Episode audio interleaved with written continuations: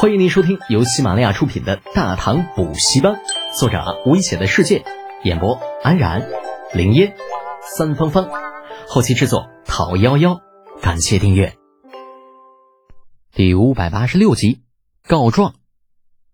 王老三沉默片刻，张组长这么说也未必没有道理，但就算如此，你们来找我又是何意呀？明知故问，这就是明知故问呐。我们来找你是什么意思？你不明白吗？只怕是揣着明白装糊涂吧。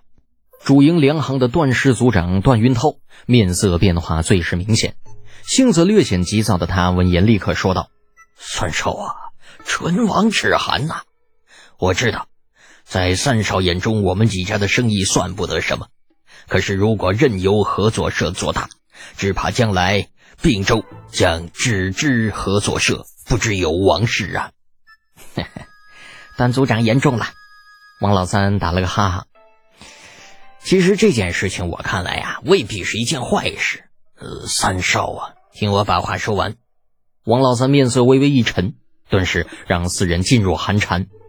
王家不比他们，门生故吏遍布朝野，不是他们这种升斗小民能够惹得起的。想玩挟天子以令诸侯，又或者光脚不怕穿鞋的那一套，显然是行不通的。万一真惹得王家不满，完全可以顷刻间将他们打落尘埃，然后再换一个扶持对象，啊，整个过程不会有任何的损失。三少请讲，我等洗耳恭听。王家老三眼底闪过一丝鄙夷，这些个鼠目寸光的东西。论做生意，你们四个就算是绑在一起，都赶不上那家伙一根脚趾头，还跟人家斗，我呸！至于替他们出头，开什么玩笑呢？王家会为这几头蒜出头吗？还真把自己当个人物了。想到在龙门县那几天与李德俭之间的交谈，王老三愈发看不起面前这四人。隔了一会儿，前来王家老宅告状的四人啊，等不到王老三的答复。额头渐渐有冷汗冒了出来，心中忐忑不安的情绪越来越重。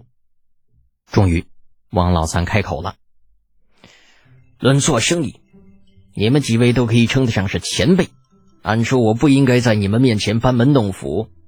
不过，四人这次没有再乱插言，全部紧张的望着王家老三，等待着他的下文。王家老三很满意他们的态度，脸上再一次有了一抹笑容。你们的眼光不够，完全看不到这次李德俭推行的合作社所带来的好处。好处？那真让他把这合作社开起来，我们怕就要破产了吧？四人皱起眉头，感觉今日只怕是要白来了。王家老三却不管这些，继续往下说道：“远的不说，就说你们现在产业的布局吧，生丝也好，米粮牲畜也罢，你们能控制的区域有多大？”每年的成交量又有多少？运输、储存需要花费多少？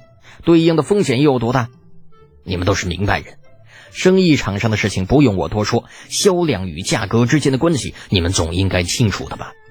在此基础上，生意的规模大小，你们同样应该知道有多重要。现在，你们告诉我，合作社毁了整个产业，毁了整个太原，那你们告诉我。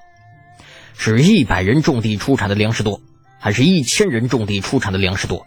是你们深入突厥部落去收购牛马风险大，还是他们直接给你们送到面前风险大？亏你们还自称是生意人，考虑问题如此简单，只看眼前利益，到现在都没有把家底赔光，还真是老天爷照顾。穆怀恩等人眼前一亮，他们在来之前只考虑了货源被抢的问题，并未考虑生产规模。如今听王家老三这么一说，顿时觉得这事情并不如自己想的那般简单。张氏族长再也忍不住了，开口问道：“三少啊，听你这个话里的意思，这件事情有的赚？哼，那赚肯定是有的赚，而且还不会少赚。不过你们几家嘛……”王家老三语气中的轻视之意甚浓，没有丝毫的掩饰。三少啊。我们几家对王家主可是忠心耿耿啊！那关键时刻，四人连忙表态，生怕王家老三说出换人这一类的话。赚的少就赚的少好了，总比没得赚要强，不是？现在只要不是傻子，都能够看出王家是站在立德俭那一方的。再不识抬举，只怕家族产业就要保不住了。忠心与否不在于言辞，本少爷不瞒你们，这次李侯在并州推行的合作社背后的确有我王家在做推手。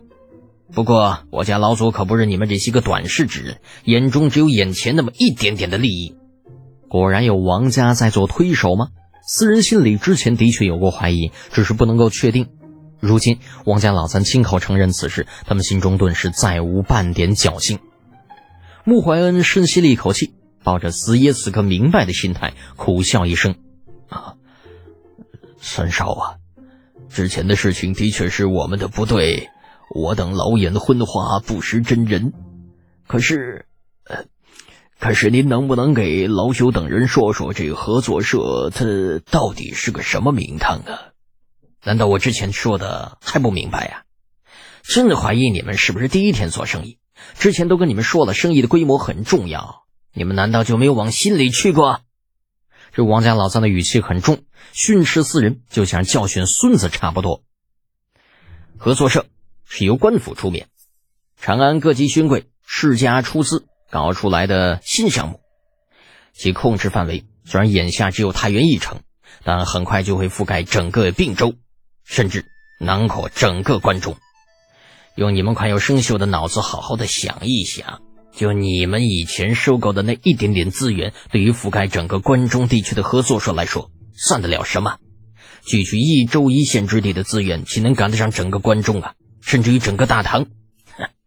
收起你们的小农意识吧，低下你们那自以为高傲的头颅，去看看这个世界。井底之蛙能够看到的，只有头顶那一小块天空。他们永远都不知道这个世界到底有多大。